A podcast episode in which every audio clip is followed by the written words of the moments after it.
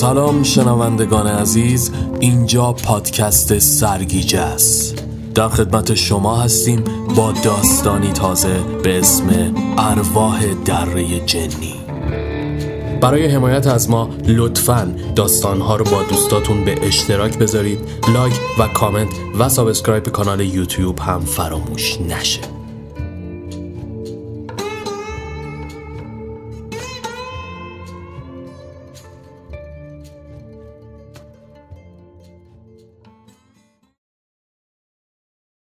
دو گروه از مردان هیچگاه به زندگی عادی بر نخواهند گشت. آنان که به جنگ رفته و آنان که عاشق شدند رومن رولان. جبهه جنگ ایران و عراق اسفند ماه 1363 شمسی شب عملیات بدر. آرامش قبل از طوفان به بستر شبانه رود دجله دامن زده بود نخلها آسوده خوابیده و با نسیم خونکی شاخه می تکاندن. جیرجیرک ها سرود جنگ را از بر شده بودند و یک صدا هماوایی می کردن. وقتشه ناگهان سکوت دشت شکست رزمنده ها از لای بطه ها بیرون زده و از روی سه پل شناور که یکی از آنها قابلیت عبور خودروی سنگین را هم داشت عبور کرده و همه با ذکر رمز عملیات یعنی یا الله یا الله یا الله نعره زده و به سمت ساحل بزرگ را حمله ور شدند. صدای تیراندازی بالا گرفت. بیژن دستی به ریش های پرپشتش کشید و چفیه را دور صورتش بست. حاجی فشنگ کمه. چاره ای نیست جلو برید. عراقی ها از نیروهای پشتیبان کمک گرفته و باران توپ و تفنگ بر سر آنها پیاده کردند قنداق کلاشینکوف را روی کتفش گذاشته و بی امان به روبرو شلیک می‌کرد. دل و جرأت رزمنده ها باعث شد تا در ابتدا نتیجه مطلوب به دست آید و موفق به فتح بزرگراه شوند. اما این خوشی و دستاورد مدت زیادی دوام نیاورد. ناگهان موشک های عراقی طی یک پدافند غیرقابل پیش بینی بالای سرشان رسیده و شروع به بمباران پل کردند.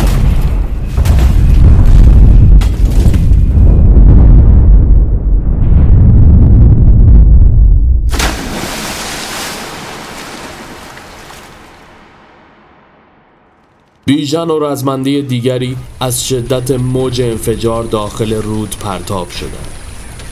بیژن سالم بود اما مرد رزمنده ترکش خورده و نیمه هوشیار می تکه تکه های بدن شهیدهایی روی سطح رودخانه دیده می شد. وحشت زده زیر کتف مرد زخمی را گرفت و شناکنان سعی کرد خودش و او را از محلکه فراری دهد. روی پل آتش عظیمی برپا شده بود. همین که به ساحل رسیدن کشان کشان به سمت نیروهای پشتیبان رفته و به گردان برگشتند از دور صدای شلیک تفنگ و بمبها همچنان ادامه داشت.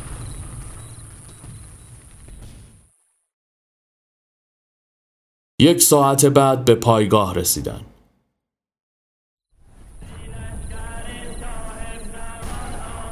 مرد زخمی را روی برانکارد نشانده و آمدن به بهداری ببرن که بازوی بیژن را گرفت و با دستان خونالودش نامه ای را از جیب بیرون کشید و به دست او داد.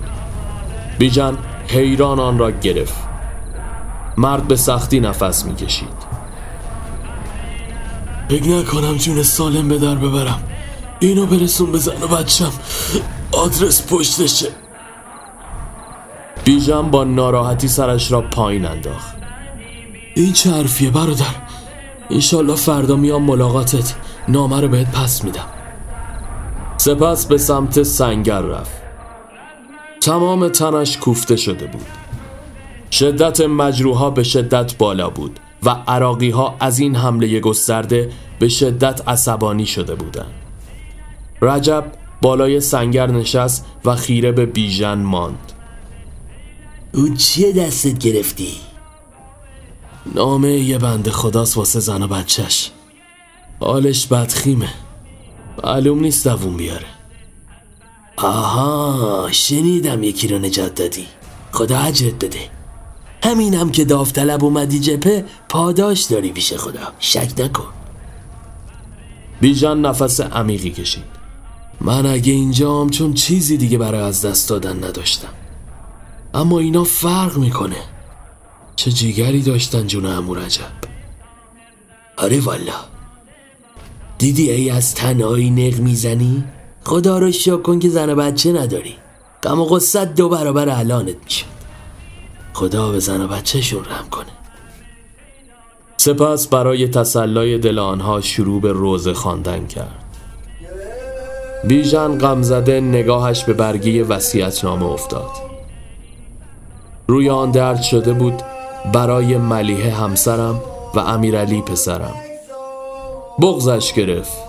نمی‌دانست این دلگرفتگی برای تشابه اسم ملیه با نام معشوقه از دست رفته خودش است یا تلخی جنگ و خانواده چشم انتظار بی اختیار شروع به خواندن متن نامه کرد.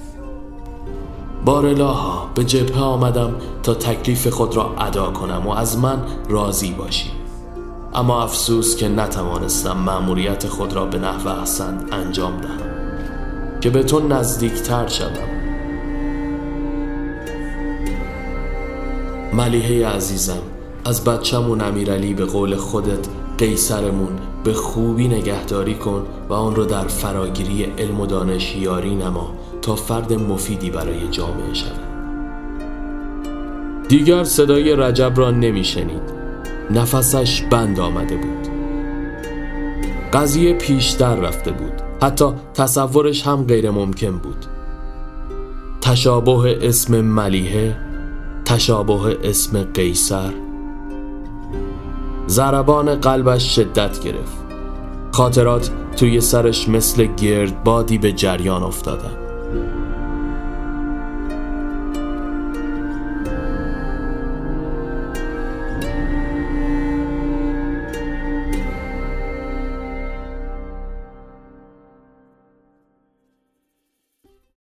تهران دی ماه 1348 سینما مولن روش اکران فیلم قیصر. این دور از انصاف و مردونگیه احترامت واجب خانده اما حرف از مردونگی نزن که هیچ خوشم نمیاد. کی واسه من قد خود مردونگی رو کرد و ما واسه خربار بیژن که جوانتر به نظر می آمد و تازه پشت لبش سبز شده بود داخل لباس سربازی که بر تنش زار می‌زد روی صندلی لم داده و تمام مدت به ملیه زل زده و حتی حاضر نبود پلکایش را لحظه ای روی هم بگذارد. ملیه اما غرق جادوی پرده نقره‌ای و جریان فیلم شده بود. ناگهان بیژن به خودش آمد و چهرهش در هم رفت. نگاهی سراسیمه به ساعت مچیش انداخت و از جا پرید. پاشو دیر شد. باید بریم. ملیه لب پیچان می‌خوام ادامهش رو ببینم. بابا پاشو سرگرد کلمو می‌کنه به خدا.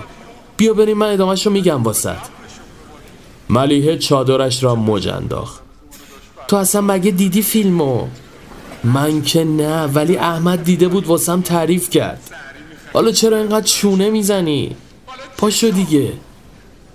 تماشاچی هایی که روی سندلی های عقبی قرار داشتن مدام گردن کشیده و در نهایت با عصبانیت شروع به اعتراض کردند. بیژان کلاهش را روی سر محکم کرد.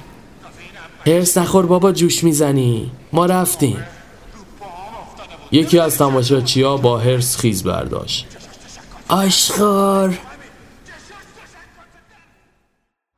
از سینما بیرون زدن. ملیه دمق بود. بیژن با دستپاچگی سوار جیپ شد. بیا دیگه چقدر اوقات تلخی می‌کنی؟ خودم تنها میرم. بیژن لبخند زد. مگه نمی‌خواستی بدونی تهش چی میشه؟ نمیگی که. بیا بشین دیرم شده. سپس درب را برایش باز کرد هیچی بابا تهش به روز میره همه رو می‌کشه. بعدم با اون معشوقش عروسی می‌کنن و با ننه مشدی میرن پابوس آقا. ملیحه به فکر فرو رفت. آخه میگم بیجن ما هم عروسی کردیم میریم مشهد دیگه. ولی تنها. بیژن دنده ماشین را جا زد. بگو ایشالله ملیحه خندید و سوار جیب شد. میگم حالا سرگرده نفهمه یه وقت که ماشینشو نبردی تعمیرگاه. نه بابا اونم از خوشی زیاد آراغ ناشتا می‌زنه. با دوتا خیابون تا خونش رفتن که چیزی نمیشه. زاپاس واسه جاده است. فردا که دوباره ماشین رو ازش گرفتم می‌برم تعمیر. ملیحه نگاهش به سردر سینما بود. میگم اگه بچهمون پسر شد اسمشو بذاریم قیصر. بیژن پایش را روی پدال گاز فشرد. بگو ایشالله. سپس مسیر خیابان کوروش را پیش گرفتن. ملیحه دلهوره داشت. همینجا منو پیاده کن. یه وقت آقا می‌بینه شر میشه به خدا. بیژن سینه جلو داد. نمیشه که. حداقل تا سر خیابون میبرمت. در نهایت ابتدا ملیحه را سر خیابان پیاده کرد و سپس شتابان خودش را به کافه نادری رساند. خدا خدا می‌کرد که سرگرد زودتر از او جلوی در نمایان نشه و بخت یاریش داد. درست یک دقیقه بعد از اینکه جلوی کافه توقف کرد سرگرد همراه شخصی که کت و شلوار اتو کشیده و پاپیونی مخملی به یقه داشت از کافه بیرون زدن بیژن از ماشین پیاده شد و احترام نظامی گذاشت جسارت نباشه قربان منزل تشریف می‌برین؟ سرگرد چپ چپ نگاهش کرد چطور؟ هیچی گفتم چون هوا سرده اگه امکانش باشه در خدمتتون باشم رانندگی کنم. خودم هم دم پادگان پیاده شم. سرگرد بی سویچ را از او گرفت. نه می‌بینی که مهمون دارم. می‌خوام برم پیست دیزین. خودت پیاده برگرد پادگان. رنگ از رخسار بیژن پرید. دیزین باشه چشم. دوباره احترام گذاشت و پشت به آنها مسیر پیاده رو را طی کرد. دلش آشوب بود. لعنتی. قرار نبود برن جاده. وای به دلت بد را نده بیژن. ایشالا که چی نمیشه؟ اما سرگرد بهرام محمودی همانطور که با ماتیاس مهمان فرانسویش گرم گفتگو بود یک خط در میان دستی به سیبیل های نازکش می‌کشید. از حوالی لالزار گذشته و به سمت شمیران و رفته رفته شهر از مغازه و کاباره و ساختمانهایش به بیابان و زمینهای کشاورزی رنگ باخت تمام مدت مرد فرانسوی سکوت کرده و سرگرد یک نفس از خود و خانواده و جاهای دیدنی ایران برایش شهر می‌داد. دست آخر ماتیاس از جیب کتش چوب سیگار بیرون کشید و سیگار را داخلش چپان چندین چوب کبریت را حرامش کرد اما شعلهور نمی‌شد. بهرام با چاپلوسی شانه خاکی جاده ایستاد. در نهایت با جرقه کبریت بوی گوگرد به مشامش خورد و ماتیاس پیروزمندانه مشغول پک زدن به آن شد.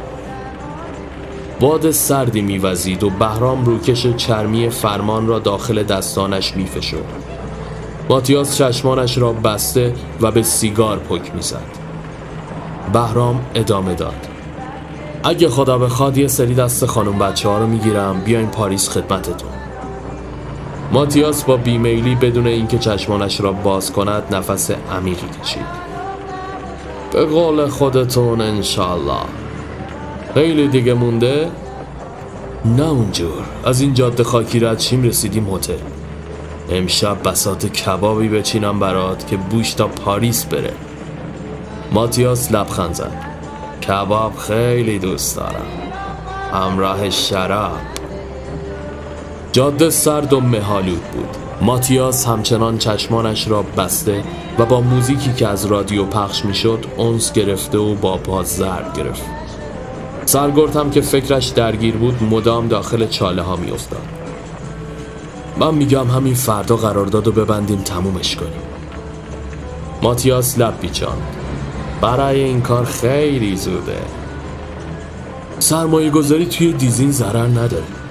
اجالتا همین هتلی که داریم میریم شما فکر کن یه نمونه با یه تیم فرانسوی بزنیم. دیگه کی میره اینجا؟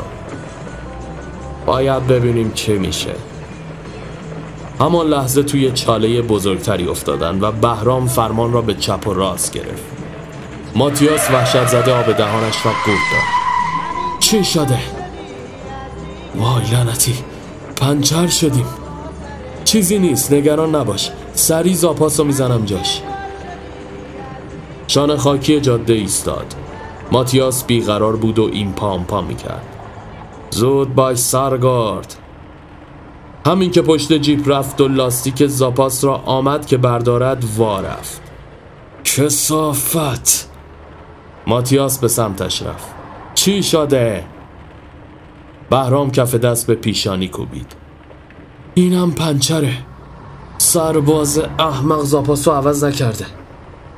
گورشو می‌کنم شما عرضه کنترل یه سرباز رو ندارید. بعد می‌خواید سرمایه کلون ما رو بابت هتل بسپاریم به شما. متاسفم.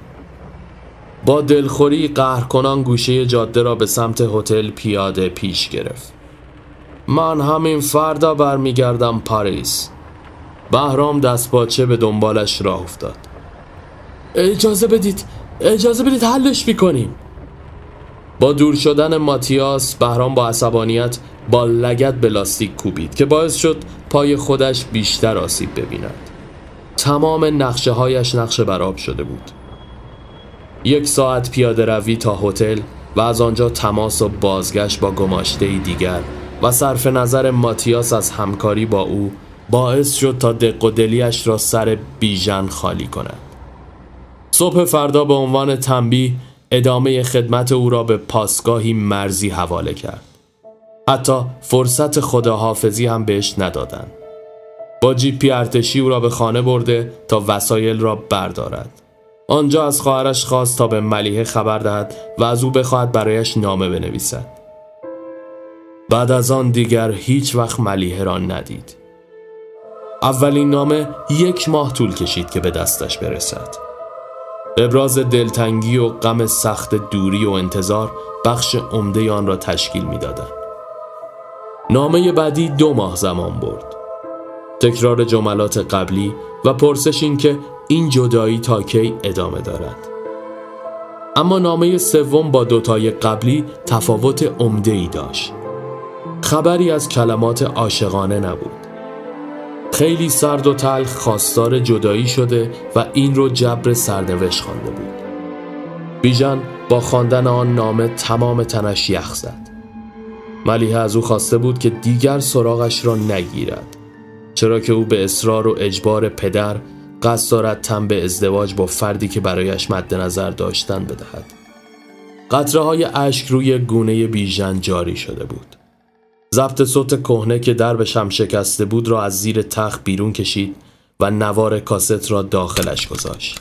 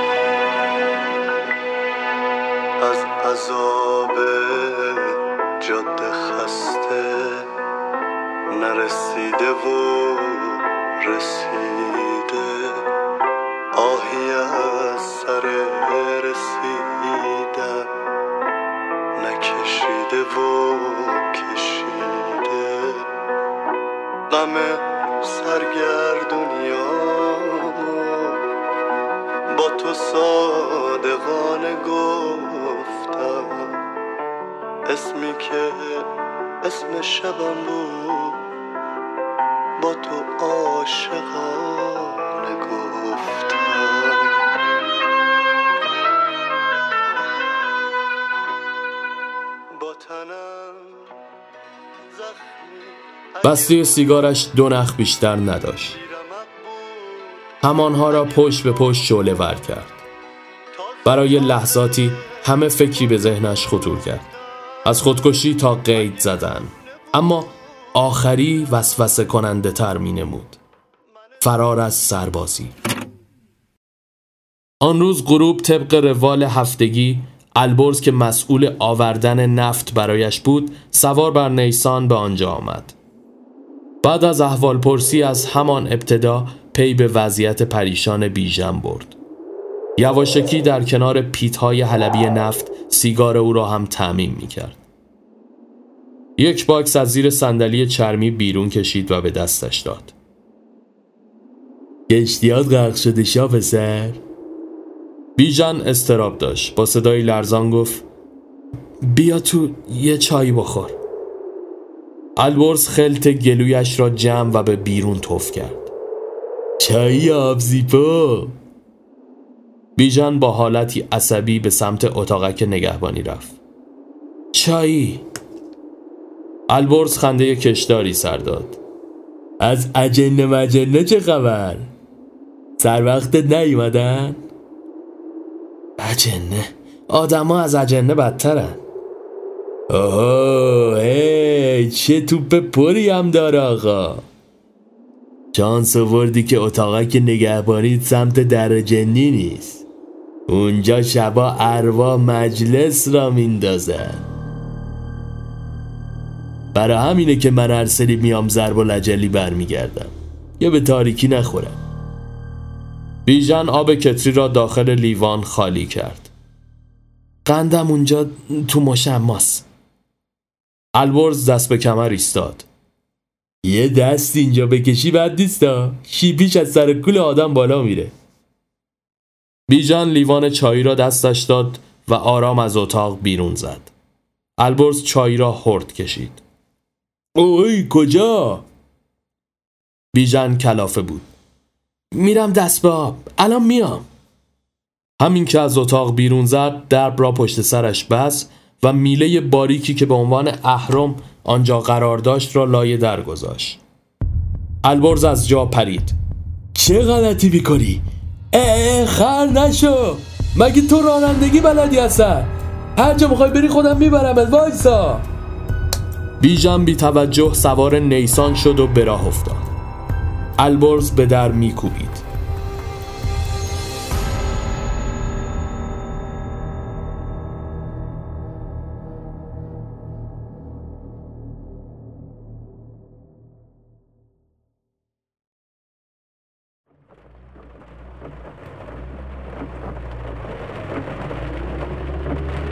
ماشین کجراس داخل جاده به حرکت افتاده بود. به هیچ چیزی فکر نمی کرد. حتی اینکه چطور این همه مسیر را باید تا تهران شبانه طی کند. تنها کاری که ازش برمی آمد همین بود. می‌دانست که برایش گران تمام خواهد شد.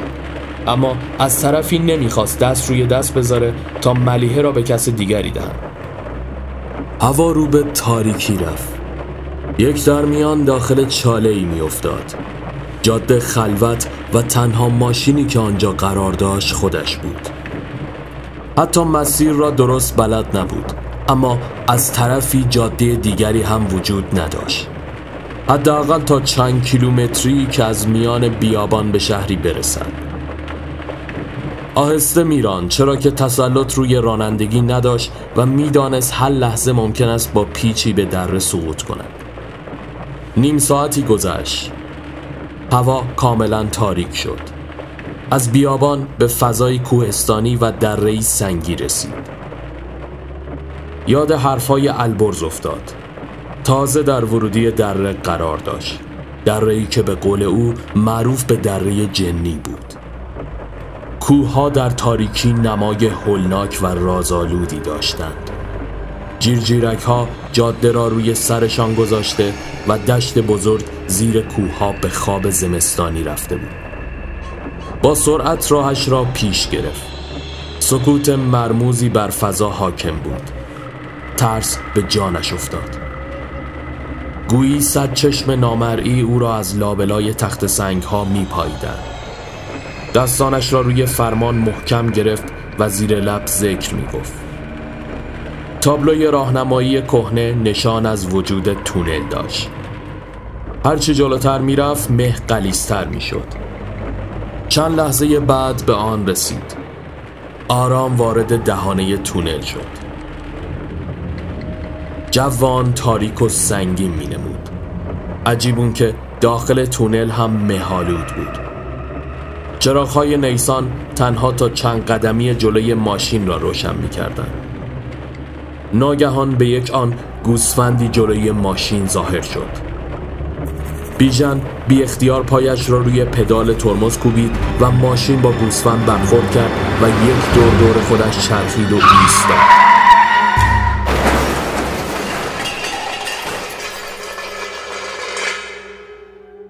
پیشانیش به خاطر ضربه‌ای که به شیشه جلو خورده بود غرق در خون شد. چراغهای نیسان روی دیواره نمور تونل افتاد و صدای چکچک قطره های آب داخل تونل تنین انداز شد. ایران پیاده شد. انتی گوسفندی موقع شبونم تو تونل چه غلطی می‌کنه؟ وحشت زده به جهت مخالف گوسفند مرده خیره شد. یک گله گوسفند با حالتی عجیب دور او را گرفته و گویی قصد حمله داشته به لکنت افتاد این گله چوپون نداره؟ ناگهان گوسفندی که مرده بود زنده و روی دو پا ایستاد و ادایش را درآورد.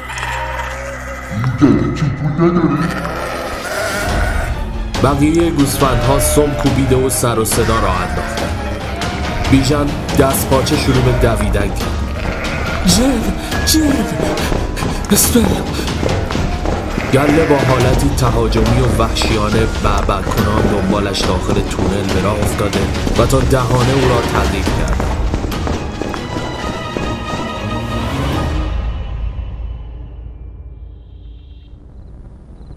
دست آخر از تونل بیرون زد و گوسفندها داخل سایه ها ماندند.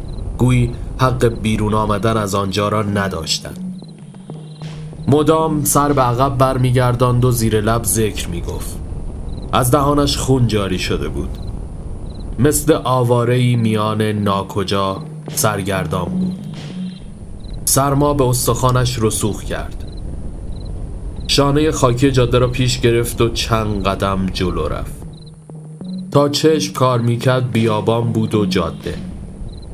دوباره به سمت تونل سر برگردان مطمئنا نمی‌توانست پیاده ادامه دهد و آنجا هم جای ماندن نبود. در ثانی فرصتی برای اطلاف وقت نداشت. ناچار بود به داخل تونل برگشته و نیسان را بردارد. تمام تنش میلرزید. آسمان قرید و سائقه به جان دشت بی انتها با نمایی هلناک افتاد. باران سر گرفت و حالا مثل موش آب کشیده رو در روی تونل قرار داشت. همه چیز آن بیرون جلوه عادی داشت. مشتش را گره کرد. باید با ترسهایش مواجه می شد دوباره زیر لب زک گفت و مصمم وارد تونل شد. تاریکتر از پیش به نظر می آمد در میان تاریکی صدای پچپچه هایی می شنید اما سعی می کرد بی توجه باشد. بسم الله الرحمن الرحیم. بسم الله الرحمن الرحیم. بسم الله الرحمن الرحیم.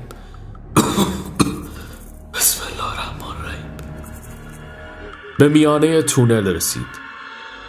چراغهای نیسان روشن بودند و از کاپوت دود بلند می‌شد. هیچ اثری از گوسفندان یا به عبارتی جنیان آنجا نبود. سوار ماشین شد و درب را بست. شروع به استارت زدن کرد. از بخت بعد ماشین آسیب جدی دیده و روشن نمی‌شد. دوباره تلاش کرد. با کلافگی روی فرمان کوبید. دستش به بوق خورد و تنین آن داخل تونل پیچید. ناگهان سنگینی نگاهی را روی خود حس کرد. سر برگرداند. موجود با چهره نیمه انسان و نیمه گوسفند و لبخندی کری صورتش را به شیشه چسبانده و به او خیره شده بود. وحشت زده از جا پرید. بزاق دهان جن روی شیشه شرشر به راه افتاده بود. سرچرخان. گله تمام دور ماشین را محاصره کرده بود همگی سر به شیشه چسبانده و شکلک در میآورد به خودش سعی کرد مسلط شود و دوباره استارت زد اما بیفایده بود. با عصبانیت نعره کشید. گوسفندها هم با خشم او همراه شده و با سمهایشان روی زمین ضرب گرفتند و به شیشه میکوبیدند. چشمانش را بست. اشدش را خواند. قافیه را باخته بود. ناگهان سر و صداها آرام گرفتند. چشم باز کرد. اثری از گله خونخوار نبود. از انتهای تونل چراغی به چشم می‌خورد. از ماشین پیاده شد و با دستهای باز شده که تقاضای کمک داشتن به سمت ماشین پیش رفت. چند لحظه بعد یک شورلت نووا جلویش ایستاد. با بیرون آوردن سر راننده از پنجره مردی با پالتوی سیاه و کلاهی شاپو نمایان شد. سربازی؟ بیژن آب دهانش را قورت داد.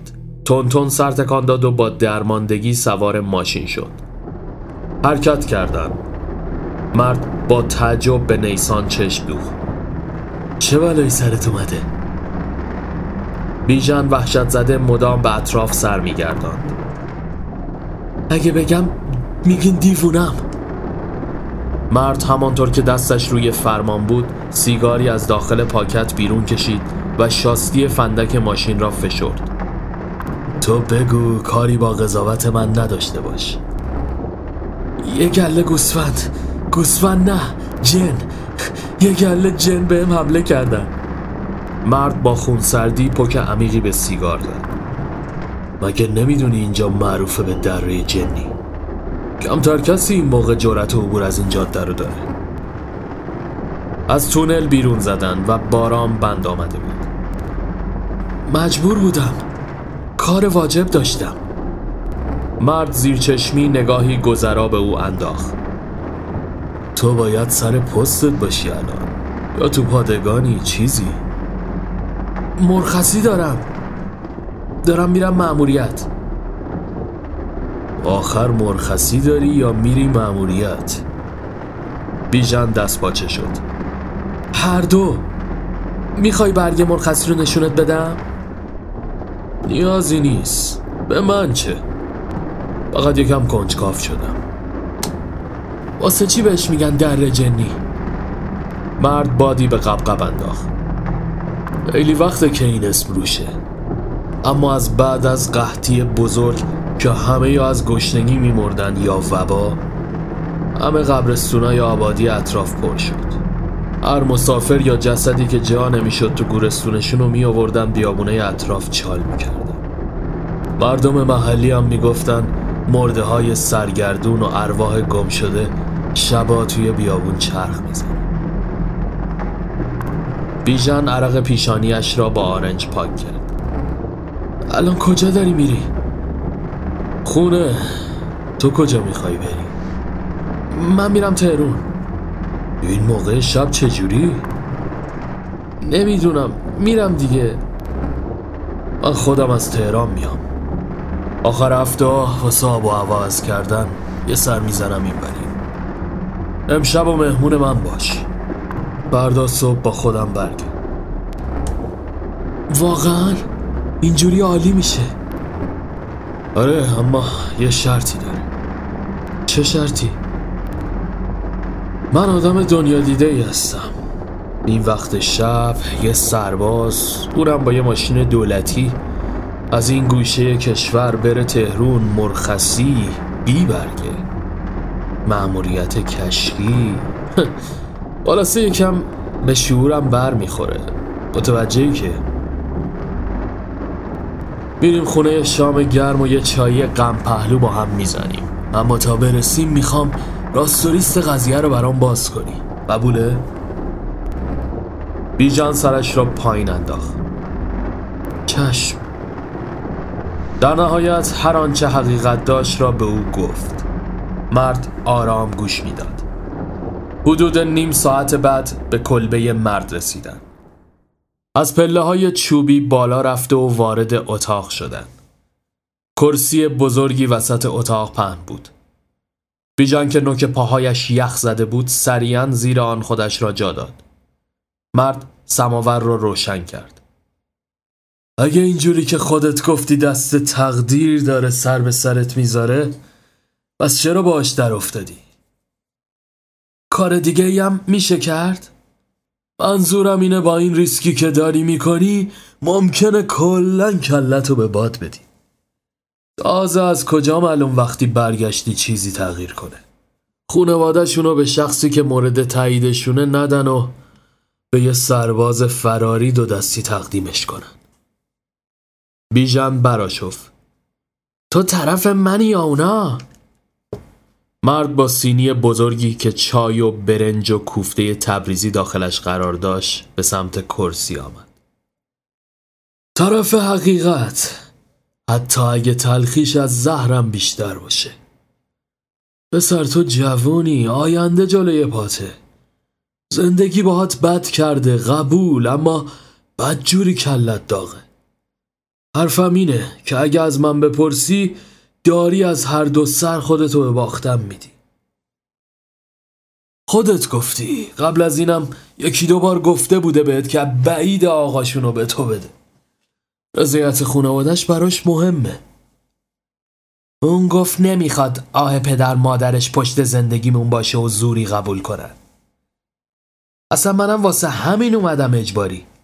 رواست که حالا سر منو دور ببینن و عشقمو بدن به یکی دیگه؟ عشقتم راضیه. بیژن حیران به او چشم دوخ آخه تو چی می‌دونی؟ چرا واسه خودت میباری میدوزی؟ مرد پتو را کنار زد و پاهایش را زیر کرسی جا داد. دلیل و منطقش مهم نیست. به هر حال راضی شده که به وصلت تم بده. ببین اگه می‌خوای من میبرمت اما دارم بهت میگم. خیال نکن چیزی عوض میشه. حالا بحث کافیه. غذاتو بخور. بیجان که دلخور به نظر میآمد لب به غذا نزد. تنها لیوان چای را سر کشید. مرد کش و قوسی به خودش داد و لامپ بالای سرشان را خاموش کرد. شیشه ها بخار گرفته بودند. با غذا نخوردنت هم چیزی عوض نمیشه. جز اینکه ضعیفتر شی حالا خود دانی. شب بخیر. بیژان تا گلو زیر پتو رفت و چشمانش را بس با اینکه حس می کرد حرفای مرد از سر دلسوزی است اما او را به هم ریخته بود. دست آخر به خواب رفت. در میان کابوسی سرگردان بود. صدای تبل و دهل و کل کشیدن زنها داخل گوشش میپیچید. خانه قدیمی پر از گل و بلبل را ریسه کشیده و کاغذ رنگی زده بودند دیوارهای خانه فرو ریخته و به نظر متروک می نمود. کنار حوز بزرگی قرار داشت توی انکاس آب خودش را با کت و شلوار دامادی دید صدای جمعیت نزدیک و نزدیکتر می شدن. سر برگرداند از داخل خرابه ها ملیحه با لباس عروس خونالود آرام به سمتش آمد. سرمه چشمانش روی گونه ریخته و چشمان گریون اما روی لبهایش خنده داشت. همین که به او رسید از خواب پرید. پیشانیش عرق سردی نقش بسته بود. حیران به اطراف نگاه کرد. تیرک های چوبی سقف بالای سرش خودنمایی کرده و پرده ها با ساز باد می رخصیدن. نگاهش به ظرف غذای دست نخورده بالای کرسی ماند. اثری از آن مرد نبود. تازه به یاد آورد که حتی اسمش را هم نپرسیده. از بیرون کلبه صدای گفتمان به صورتی ضعیف به گوش می رسید. ناگهان مرد درب را باز کرد. بیدار شدی؟ چه خوب وقت رفتنه بیژن آمد از زیر کرسی بیرون بیاد که با دیدن دو آژان که جلوی درب بودن خوشگش زد. با چشمانی از حدقه بیرون زده به مرد خیره شد. تو چیکار کردی؟ مرد با خونسردی به سمت پنجره رفت و به بیرون نگاه کرد. دیشب سعی کردم بهت بفهمونم اما کلت داغتر از این حرفاست یادت باشه هیچ وقت سعی نکن جلوی تقدیر رو بگیری. چون با صورت به زمینت می‌زنه. آجانها وارد خانه شدند و هر دو برای مرد احترام نظامی گذاشتند. مرد بی توجه سیگارش را روشن کرد. بیژن از زیر کرسی بیرون آمد و مردها به او دستبند زدند. خیلی نامردی. مرد دود سیگارش را پوف کنان بیرون داد. یه روزی به حرفم می‌رسی و می‌فهمی امروز چه لطفی بهت کرد. نگران جرمتم نباش. با این کار تو اگه از جای دیگه ای سر در می آوردی دادگاه نظامی می شدی اما من برات تخفیف قائل شدم. یکم اضافه خدمت می‌خوری و بعدش به زندگیت می‌رسی. آجان دومی دوباره احترام گذاشت. شما تشریف نمیارید جناب سرنگ؟ مرد همچنان پشت به آنها بود. نه اذیتش نکنید. سلامت.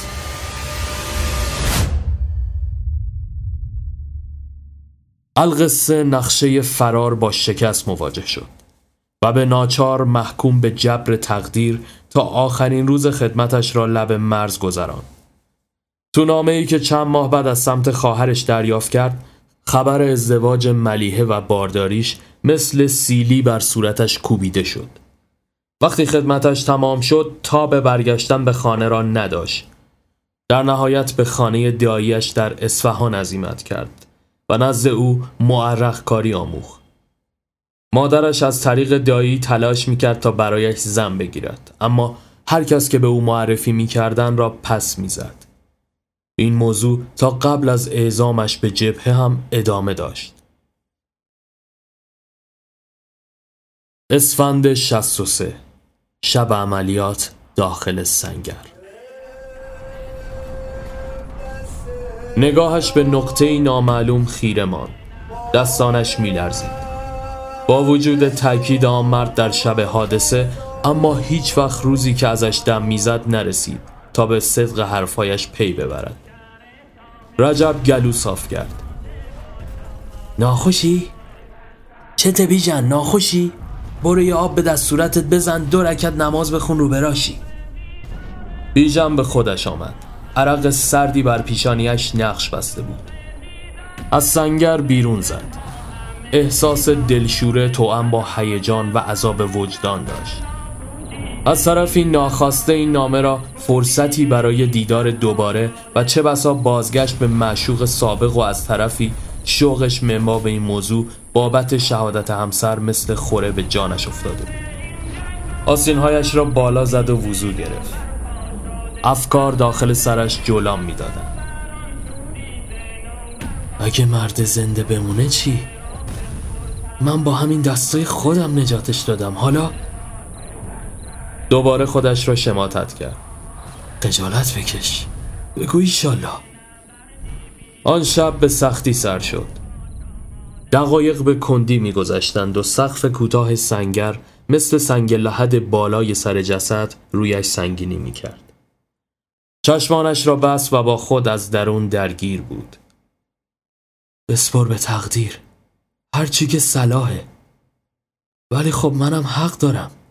اون باید مال من می‌شد. اصلا قبل اینکه این بابا وجود داشته باشه عشق من بوده. اصلا اونجوری خودش هم راضی تره. شهادت کم سعادتی نیست. بسپر به تقدیر. نه. ای کاش شهید بشه. اون که باهاش زندگی کرده. منم که حسرت نداشتنشو سالهاست به دلم می‌کشم. بالاخره در همین افکار به خواب رفت. دست آخر صبح فرا رسید. با صدای رجب بیدار شد. مرد حسابی. نماز صبحت هم غذا شد. گفتم از عملیات اومدی بیدارت نکردم. حالا مزه کرده می‌خوای تا لنگ زور بخوابی؟ از جا پرید. اون برادر چی شد؟ رجب جوراب های نیمه خوش شده اش را به پا کرد. کدوم؟ همونی که نجاتش دادی؟ آره آره همون. هی تو سعی تو کردی. بشتی هستی. ولی قسمت شهادت بود. بیژن آب دهانش را قورت داد.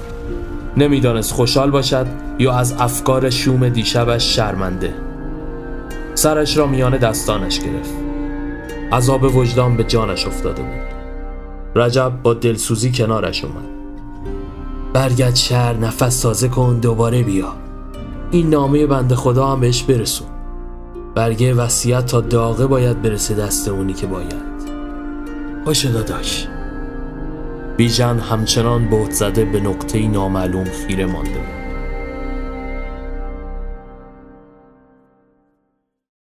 یک هفته بعد تهران اواخر اسفند 63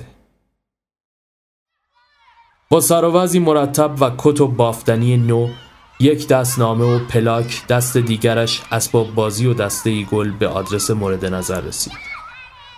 بچه ها سر کوچه مشغول توپ بازی بودند نمی توانست تشخیص دهد امیرعلی کدوم آنها می تواند باشد. دل توی دلش نبود. چند نفس عمیق کشید و گلو صاف کرد. قیصر. بچه ها دست از بازی کشیدن. پسرکی موفرفری با تعجب به او خیره شد. بی اختیار به او لبخند زد و اسباب بازی را بالا گرفت. قیصر خندید و دوان دوان به سمتش اومد. شما دوست بابامی؟ بیژن سرش را پایین انداخت. آره امو جون. قیصر با هیجان اسباب بازی را داخل دستش نگه داشت بابام کی میاد؟ بیژن احساس بدی داشت خونتون کجاست؟ قیصر دست کوچکش را بالا گرفت و به در زنگ زده ای اشاره کرد بیژن زانو زد و او را آغوش گرفت مادرت خونه است؟ بله نگفتین بابام کی میاد باید با مادرت صحبت کنم منو می‌بری خونه؟ قیصر یک نگاه به بچه ها که بهت زده به او و بیژن خیره شده بودند انداخت و سپس سر برگردان باشه. بیژن از جا بلند شد و دست قیصر را گرفت.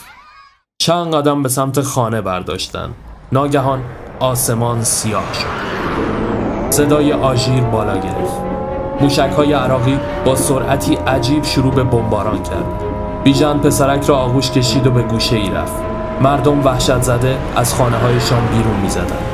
نگاه بیژن به در خانه ملیه خیره بود که ناگهان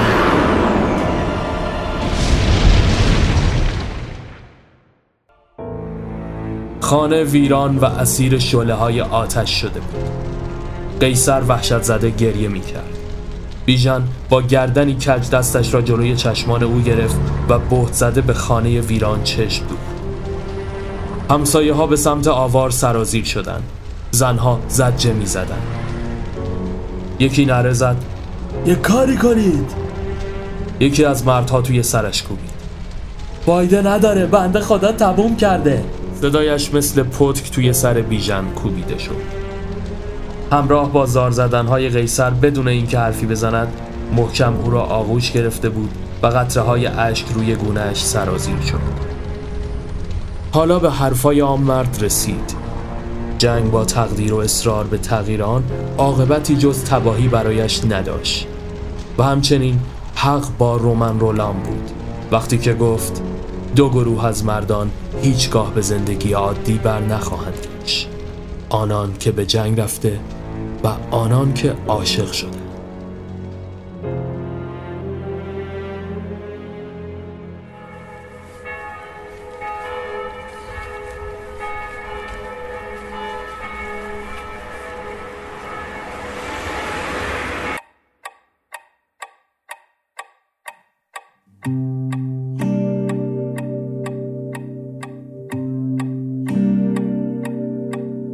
تک تک شقیقه های پار سنگ خورد و یه بار دستمون به زامن تفنگ خورد و مرگ برد و دوباره عقل مرد و تموم خاطراتمون گره به جنگ خورد و طرح تخریب خونه های ما کلنگ خورد و تا رسیدیم مدرسه همیشه زنگ خورد و مرگ برد و دوباره عقل مرد و تموم خاطراتمون گره به جنگ خورد. من نمی‌دونم چرا نمی‌تونم بفهمم اینو. چرا به ختم جنگ این همه درنگ خورد و یه نسل دیگه رفت جنگ برنگشت. رفت و رفت و برنگشت. من آخرین شهید این قبیله. قبیله ای که آب و نون ندارن. قبیله ای که خیلی از شهیداش حتی یه تیک خون ندارن. به من یک نفر بگه کجای کاریم. تقاس جنگ و پای چی باید بذاریم؟ چرا هنوز زندگی نداریم؟ به من یک نفر بگه کجا رسیدیم؟ چجوریه که زنده موندیم و شهیدیم؟ یه خواب خوش عمری ندیدیم. من نمی‌دونم چرا نمی‌تونم بفهمم اینو. چرا به ختم جنگ این همه درنگ خورد و یه نسل دیگه رفت جنگ برنگشت رفت و رفت و